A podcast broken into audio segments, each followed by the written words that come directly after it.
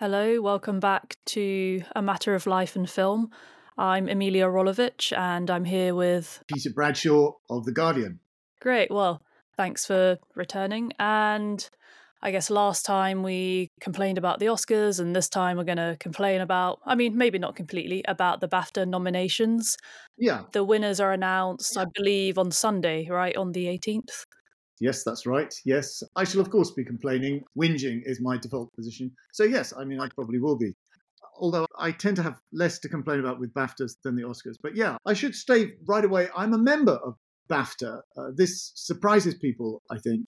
Uh, they think, what on earth business do you have as a journalist parasite on the film business actually being a voting member of BAFTA? And I say, well, you're right. I don't think I've got any excuse whatsoever, other than the fact that I do watch all of the films. That's the one thing I can say as a BAFTA member.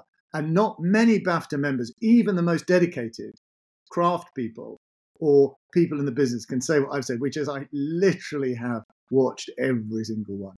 And I should also say, a while back, uh, I haven't done this for a few years now, but a while back, I was on a jury uh, on the BAFTAs. I was on the most outstanding British debut jury, which was a really, really good experience. I mean, I've done a lot of jury work in my time, but I can definitely say that the jury, the BAFTA jury for Outstanding Debut, was extremely conscientious and extremely committed. We all turned up to the BAFTA headquarters, which is this fantastically grand office in Piccadilly in central London opposite the Royal Academy. And we filed into the Richard Attenborough kind of conference room or whatever it's called. The main cinema in BAFTA is called the Princess Anne Cinema. So that'll give you uh, some idea about how grand it is. And we all sat down and we, every week we really knuckled down to it. And I found it a really good experience. So for what this is worth, and I'm not saying it's worth all that much, the BAFTA voting system, the BAFTA kind of consultation system is extremely committed and extremely conscientious and extremely professional. And although I can't for the life of me remember what actual films we voted on, I've always, from that day to this, taken a really close interest in that particular category, the outstanding debut category, because I always think that is, in a way, the soul of the BAFTAs. The BAFTA which really makes a difference to the recipient, which is to say, as a nominee and as a winner, it really makes a difference to you. Whereas people like Christopher Nolan for Oppenheimer, or Yorgos Lanthimos for Poor Things, or Martin Scorsese for uh, Killers of the Flower Moon. That, that's great, but it's not going to change their lives. Whereas, for example, the most outstanding debut prize, the nominees are Blue Bag Life, Bobi Wine, The People's President, Earth Mama by Savannah Leaf, Is Anybody Out There by Ella Glendinning, and How to Have Sex by Molly Manning Walker. Now, for all of those people, the fact that they have got a BAFTA nomination means about a thousand times more, really, than it does for anybody else. So I've often thought that is the real epicenter of the BAFTAs. And I always take a close, close interest in it. And I also, in my conceited and, and big headed way, I always think that, you know, they've got it wrong if they don't agree with me, and they've got it right if they do agree with me you know that's a delusion that journalists have but once you've served on that jury you think right we wouldn't have screwed it up like that yeah, I'm not a member of BAFTA, you know, obviously, but could you explain the voting? Are there juries for every category? Is it Quite, lots of people vote like as as far as I know, there are juries for a number of categories in the first round. Once you've got round to this section, and I think obviously the final votes conclude this week, and then the ceremony is on Sunday night. For the first round, I think that there are a number of different juries. And to be quite honest, and this is where I have to admit that I still haven't penetrated inner Vatican sanctum of BAFTA, as I'm still not sure quite how many juries there are and for what. I think there are juries for Best British Film, and certainly for Outstanding Debut, and possibly for Best Film Not in the English Language. I'm not sure. When it comes down to it, I think in the second round of voting, it is just a vote, and you just you just vote. So, in the final vote, which will lead to the winners on Sunday, will that have been loads of people in the industry who are BAFTA members voting? And yes, yeah, uh, okay, yeah. right, yeah. It's open to a general vote, with a possible exception, I think, of the outstanding debut, because I don't think I voted on that this year. So I think it is the outstanding debut is still kept to a jury. I think because they think that outstanding debut contenders are so obscure and so recherche just simply can't rely on the general membership to have Mm. seen them or to have made a fair and informed decision. So Right, that's what right. that is about. I mean, as with all these things, the Oscars and the Globes and the and the BAFTAs, there's always a sense of the voting, the psephology of it, the democracy of it, is not exactly transparent in any case. Certainly not with the Oscars or the BAFTAs. I mean, we don't. It's not like a political election where you get to find out how many votes and how close it was in each case. That is just kept absolutely secret, and nobody ever questions it. I mean, the Golden Globes, at the very height of their, or rather than very depth of their scandal, produced uh, a nominations list which was no really any different from the Oscars. In fact, slightly more diverse. So anyway, in awards season, I always come into this season weirdly thinking it's Groundhog Day, and here we are all over again. What happens is that there is a weird groupthink, which as I say, I'd love to see some data analyst really look into how this works, but there's a huge groupthink which decides what is the best film or what is the obvious big contender. And the big contender this year is Oppenheimer. That is the film really grabbed all the opinion formers' attention, and to some extent, of course, the public, because it's done very well at the box office, and you can't you can't quarrel with that. You can't say fairer than that. But every year there is this weird groupthink that decides that one film is obviously a more plausible candidate than another. And every year I think, well, there are these other films that I think were really good as well, and you can't really tell anybody about them in a way because the awards juggernaut just rolls over them. And it's very difficult to bring any attention back to them because, of course, you look like a spoil sport. You think, well, this is, you know, in, in the great Super Bowl of award season, these are the films. Um, so it's, you feel like a bit of a nerd and a bit of an idiot. But now the discourse, the mode of rhetoric in which we use to discuss these things has changed entirely. And now we're all about the snubs, which in a way I think is better. It's more critical in that we're not taking these nominations lists at their own estimation of themselves. We are kind of looking at them and saying, well, what has been omitted here? What are the patterns of what we now call erasure? In recent years, that had a political reflex, and that people would talk about hashtag Oscars so white. Let's say there was a, a racist bias in that black people of color were not being included in these nominations lists. And then, of course, the argument developed, and the conversation was all about Me Too. And there was much more about, or as much about, women not being included in these lists. On the Oscars website, there's the representation and inclusion standards, which Okay. is for the eligibility in the Best Picture categories. I think it was mentioned a few years ago, but now it's in place for 2024. So there's different standards. So you could meet standard A, which is on screen representation, themes, and narrative. So where that could be a lead or significant supporting actors from underrepresented racial or ethnic groups. So, like, I guess Killers of the Flower Moon would be that. Um, Okay. and then, yeah, or yeah. general ensemble cast, 30% of actors. Underrepresented groups may include women, racial or ethnic groups. So I guess there Right, are these right, standards. yeah. So Yeah. I guess they're It's- trying. I mean, I don't know if it's a really that makes a difference in how people vote. Yeah. I mean, a efficiently ingenious producer could claim almost any film somehow got in there. Uh, but yeah, I mean, that that is interesting. Film can achieve the standard by meeting the criteria in at least one of the areas. And one is general ensemble cast, so at least 30% of actors in secondary and minor roles from two underrepresented groups, which can include women, LGBTQ plus, racial or ethnic group, people with cognitive or Mm. physical disabilities, or hard of hearing. So Right. does that mean that people right. could Right. not necessarily foreground those themes and sort of just have a load of extras who are women or in a particular racial or ethnic group? I mean, it's good that there are certain standards, but are there ways for people Yeah. to meet certain categories which are just easier to meet because they're easier to meet and then not really thinking about the actual impact? I mean, I guess it's a whole wormhole we could go down with Yeah. are these standards, Yeah, but I don't have a big kind of woke problem with it. I think it's fine. I think these kind of strictures on films' eligibility have always existed, either implicitly or explicitly. I don't have a problem with it at all. I mean, I think sometimes with British films, I don't know about you, I've sat down and I watched some British films and I thought there's some box ticking going on. Very admirably intended, very, very justifiably conceived, but nevertheless, it feels like it doesn't organically grow out of the story that they're trying to tell. Should we talk about maybe about- best this is- film? So, this okay, is- so I think with the Oscars, there's 10 potential films for the best film category, but with BAFTA, there's 10 in the Outstanding British Film Award, but then five for just best film overall. So, sure. Well, the best film, I have to say, I think almost certainly Oppenheimer is going to win. Big momentum, and I think it is. I think it's a very serious and very substantial, and in many ways brilliant movie. I'm not sure that I think it's the masterpiece that other people think it is. And in my possibly rather woke guardiany way, I have to say I still think that Christopher Nolan's omission of the Japanese experience, particularly the fact that Oppenheimer did in fact visit Japan after the war. It is slightly baffling to me why he did not include that.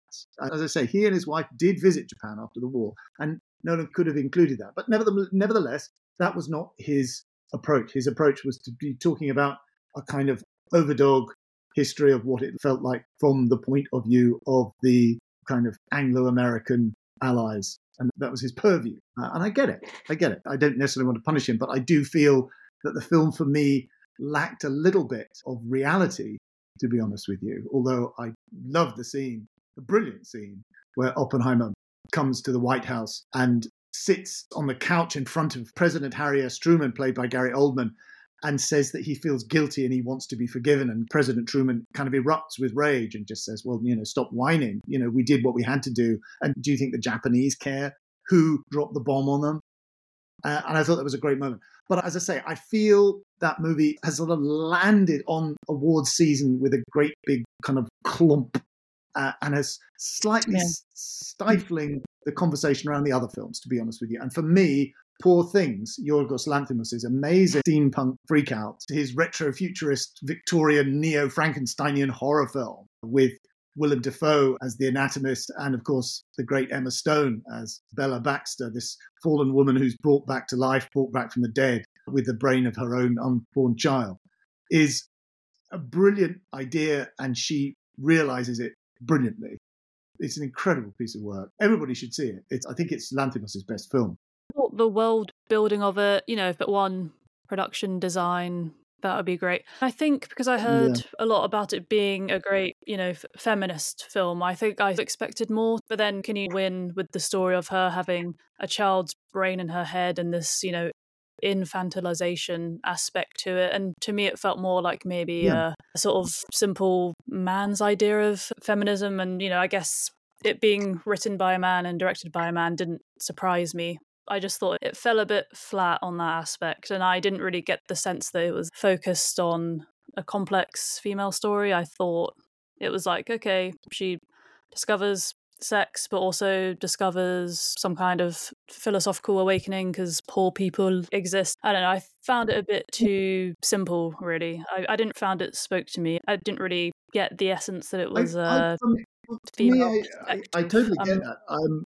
my only feeling is that I never saw it as a feminist film, particularly. It's not something which is a feminist film. It's a, a horrifyingly transgressive film, which is there to upset almost everything and everyone. And it's it isn't very feminist. No, you're right. It isn't. I don't think it's anti-feminist, but it, its vision of womanhood is, is, bizarre and reductive and absurd and arguably yes, yeah. male. But it has a kind of energy and madness and a kind of consistency which other movies which have been regarded as feminist and I think are feminist, or at least the movie this year that really thinks of itself as feminist is Barbie.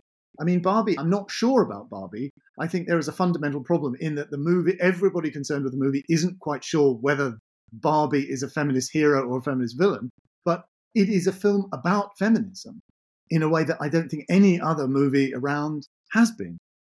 Uh, but Poor Things is completely different. It's something which sets out to transgress against almost every kind of nostrum, in, including feminism. I mean, it, it is a it is a film which, in its insouciant way, is unaware of feminism.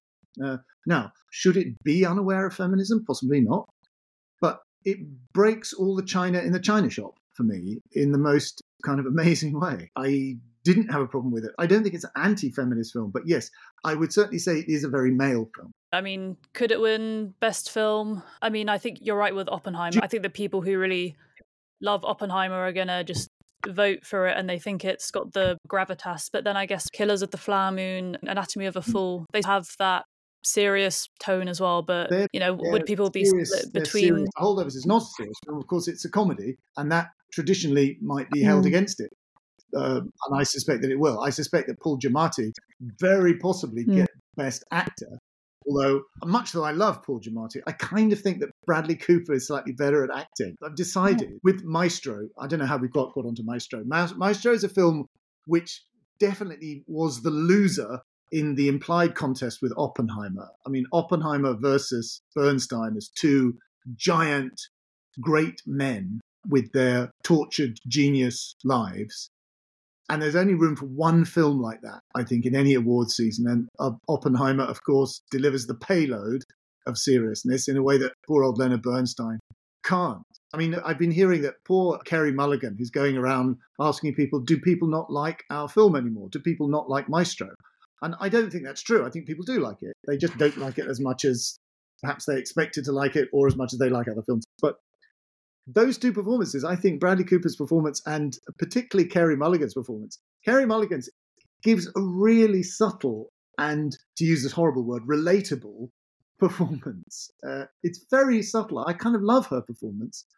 But I also love Emma Stone's very different performance. And but Emma Stone is so flashy, and I'm almost inclined to talk up Carey Mulligan almost because I, rightly or wrongly, I think she's kind of the underdog because she doesn't have this hmm. crazy, sexy, kind of provocative gonzo performance that Emma Stone gets. Carey Mulligan, apart from everything else, she's stuck with playing the wife yet again. She, oh, my poor thing. No, no pun intended. She always gets to play the wife, the boring wife, but at least she does make it mean something emotionally. So, to cut this long story short, yes, I would say Oppenheimer is probably going to win. I would probably myself give it to Poor Things, but of the films that have been snubbed in this category, there are loads. But I have to just quickly mention the film Godland by Hlynur Pálmason. Now, that's a movie that was mm. a huge hit in Cannes last year. And it is an amazing film, beautiful a beautiful, beautiful film, Icelandic film set in 19th century Iceland about uh, a pastor being sent to establish a new church on Iceland's remote um, south coast. It's one of those films that, if you've seen it, you're going to know what I'm talking about. It's one of those European art house, foreign language subtitled movies that has a huge kind of church fan base in a way, a kind of constituency you know, we are the worshippers in the pews for this amazing film. And other people outside the faith think, why, what are you going on about this film for? If there was any justice, really, it should be on a BAFTA list. But for one reason, it, yeah, I guess best film not in the, in the English language would yeah make sense. I yeah, mean, probably too that's, too, too obscure that, for the just yeah, film. Yeah, um, I'm sadly sad to say I think you're right. I mean, I think on that list, Celine Song's Past Lives. I mean, everybody bangs on about Past Lives, and I'm one of them. This wonderful Korean film about two people reconnecting in later life, reviving their childhood romance in later life. Um, and the difficulties involved in doing that. They reconnect through Facebook in a traditional Hollywood sense or a traditional Brit sense or even perhaps a French sense, that would be the subject matter either for a very ironic comedy or possibly a kind of psychological thriller because you really don't know what people are like now that they're grown ups, but you think you do because you knew them as children. So there's obvious material for a, a really good comedy or a really good psycho thriller. But Past Lives is not about that at all. It's a deeply serious, thoughtful, bittersweet drama which is rather amazing. Again, that's another one which has its own church. It has its own following. Uh, the church is rather larger in this case. In terms of best actor in a leading role, I guess a surprise was that All of Us Strangers, Andrew Scott, he wasn't included in best actor in a leading role. Yeah, that's um, another. I'm really surprised. I was very surprised. I love Andrew Scott. He's a brilliant actor. He's a really interesting guy. If this isn't too naff of me, I love his interview game as well, outside of the work. Whenever he talks about things, he's always got something interesting to say about LGBT representation, about the nature of theatre and how it's overpriced, and about acting generally. He's a really interesting kind of a public figure in the Anglophone world, and I think he's great. I am eccentric enough also to say that I would have liked to see Joaquin Phoenix be nominated for his performance as Napoleon. Now, every yeah, year, your obsession with Napoleon. Has, every year, every every critic has a lost cause, uh, and my lost cause is Napoleon. I still really like it. Everybody hates it, but I like it. Well, they don't hate it, but they think that it's really not all that great. Um, and I think it's more or less true to say that's what most people think. But I thought Joaquin Phoenix was at least as good as he was in The Joker, and, and I think loads better. So, well, I mustn't go on and on and on in my whinging and ill natured way about how everybody has failed to understand my genius in hmm. appreciating Ridley Scott's genius or Joaquin Phoenix's genius. I think it's really good, and I would have loved to have seen him being nominated. But no, I mean, obviously, Andrew Scott is great. All of Us Strangers is a wonderful movie, a terrific film. It's really thoughtful and bittersweet. It reminds me of The Child in Time by Ian McEwan. Mm. That type of fantasy which is presented in a realist way and asks you to take it seriously on a realist basis. But it doesn't behave as if it's sentimental fantasy. It behaves as if it is pretty tough social realism. So I loved that film, and I agree. Andrew Scott really should have been nominated. Of the actual list, I think Paul Giamatti will probably win. I think he gives a terrific, although possibly slightly familiar performance as the grumpy teacher in the holdovers. I've seen on social media people saying that they love the holdovers, but they don't quite believe it. And I understand that. I'm not sure that I totally believe it myself, but I adored it. I found it slipped down like a fine wine. And it is it's funny and smart and approachable in a way that many dramas aren't approachable. They're smart, but they're not approachable, or they're too approachable, or they're dumbed down. Whereas this is not, not like that at all. Of the other ones, I love Bradley Cooper. I think Bradley Cooper's impersonation of Leonard Bernstein is sort of brilliant. It's a very egotistical performance, arguably, because he's directing it as well. And he awards himself so many close ups and so many different stages of Bernstein's life. Who do you like for Best Actress? You did talk about Carey Mulligan and Maestro, and I think she, you know, matched Bradley Cooper's over the well, not that she was over the top. I think with his over the top hmm. performance as Leonard Bernstein's kind of ego maniac, I thought Carey Mulligan brought a lot of heart to the film, and I think she's really central in Maestro. So I think if Carey Mulligan won, that would be great. But then Margot Robbie as Barbie, I mean, that would be amazing. But stuff. great she's comedy good. performance. There's no doubt about it. And I loved Sandra yeah. Sandra I mean, you know, is an amazing almost. She's the one with two separate BAFTA nominations rather amazingly, she's the lead mm. in Anatomy of a Fall and is up for Best Supporting Actress for her performance as Frau Helga Höss in the terrifying yeah. Zone of Interest. To do two separate performances and to be really bringing her A game. This rather mm-hmm. amazing. Very European actor, of course. She always has that rather stringent shrewd sense of being very mm. skeptical about everything around her. That's part of what I love about Sandra Hüller. I actually met her recently. I interviewed her on stage, and she was very interesting. I asked her what she thought of the zone of interest. Obviously, we got onto the zone of interest. I asked her what she thought of the Martin Amis novel, and she had no interest in it whatsoever. She said that she saw some reviews, they weren't very good reviews, and she has no interest in Martin Amis. It's very interesting how that source material is is completely irrelevant, really, to the the movie.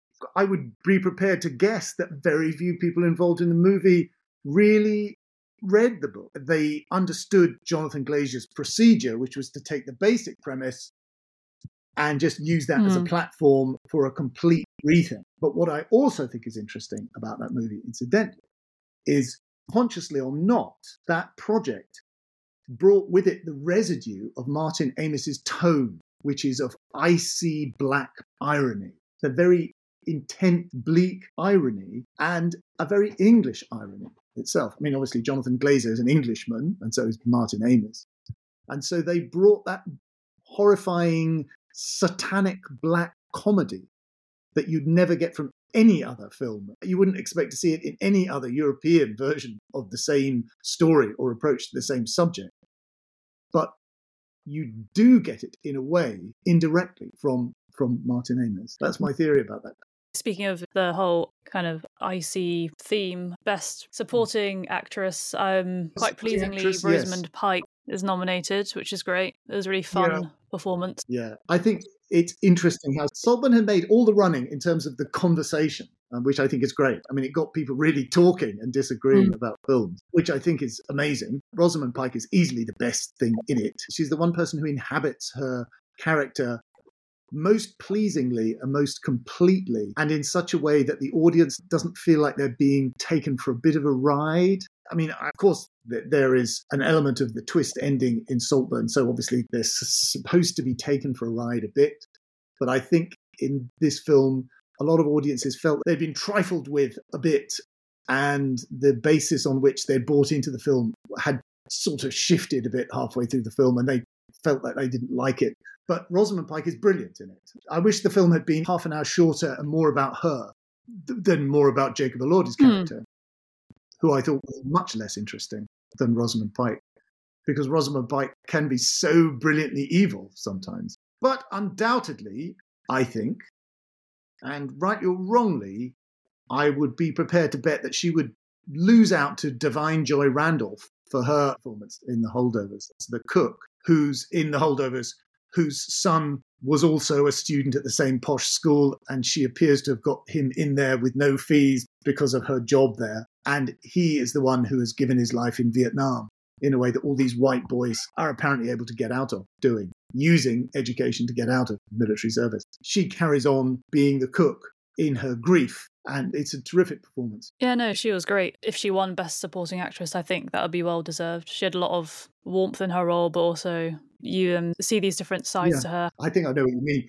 It created the space for you to engage with her other existence, her family existence at home with her sister and all the rest of it.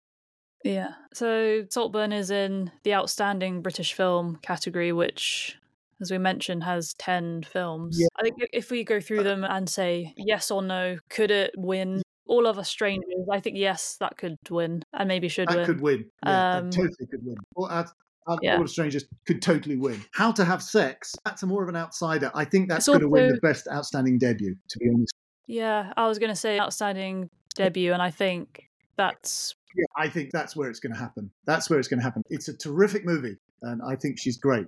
I think Molly Manning Walker is absolutely great. But I don't see it winning Outstanding British Film. But I don't see it winning. The next one, Napoleon, of course. Sadly, no. I mean, that's yeah, my you- lost cause. Yeah, I mean, your answer would be in- in your ideal world, yeah. The Old Oak could get something. I mean, Ken Loach has a real constituency in BAFTA where people have seen it. They've really liked it. When you get people to see it, they respond to it. And I wouldn't totally rule it out, to be fun, to be fair with you. I think it's an outsider, but I wouldn't totally rule it out. Poor Things, that would be almost unfair for Poor Things to win the outstanding British film as well as possibly the British film, but it could do. It could do. Going Yeah. down this list, um, Rye Lane, I've got to admit, everybody loves Rye Lane. They think it's the greatest rom com since the glory days of Richard Curtis. I've got to say, I found it a little bit limp. I hate to say it because everybody loves it, but I found it a bit like kids' TV. A lot of British movies, when they try to be funny or try to be hyperactive or high energy, they tend up looking like kids' TV. And I have to admit that Rye Lane, for me, did tend to look a bit like that. People have been responding really emotionally. They found a real emotional connection to Rye Lane. So I wouldn't dream of patronizing it and saying it's got no chance. Too many wide angle lenses for me and kind of crazy cinematography that really took me out of the whatever heartfeltness the story was supposed to have. Right. Um, but yeah, I mean, it, Yeah. it, could would it over all of us strangers or something. I mean, I'm not sure. Saltburn. That I mean, that would be fun, but I Saltburn, think again, probably too divisive. Yeah, many people hate it, maybe for it to actually win. But many people hate it. I mean, in terms of critical terms, I think it's great, but in terms of democracy and voting, it's split its own vote, I'm afraid, and I don't see it winning.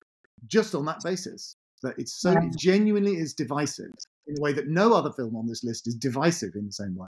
Scrapper, I haven't seen that Yeah. actually. Do you think it's much good? Scrapper is a nice social realist British film with a big heart. I think it's a little bit So it won't win then. been there, done that. if I'm honest. If I'm honest, it's a bit been there, done that. I, have to say.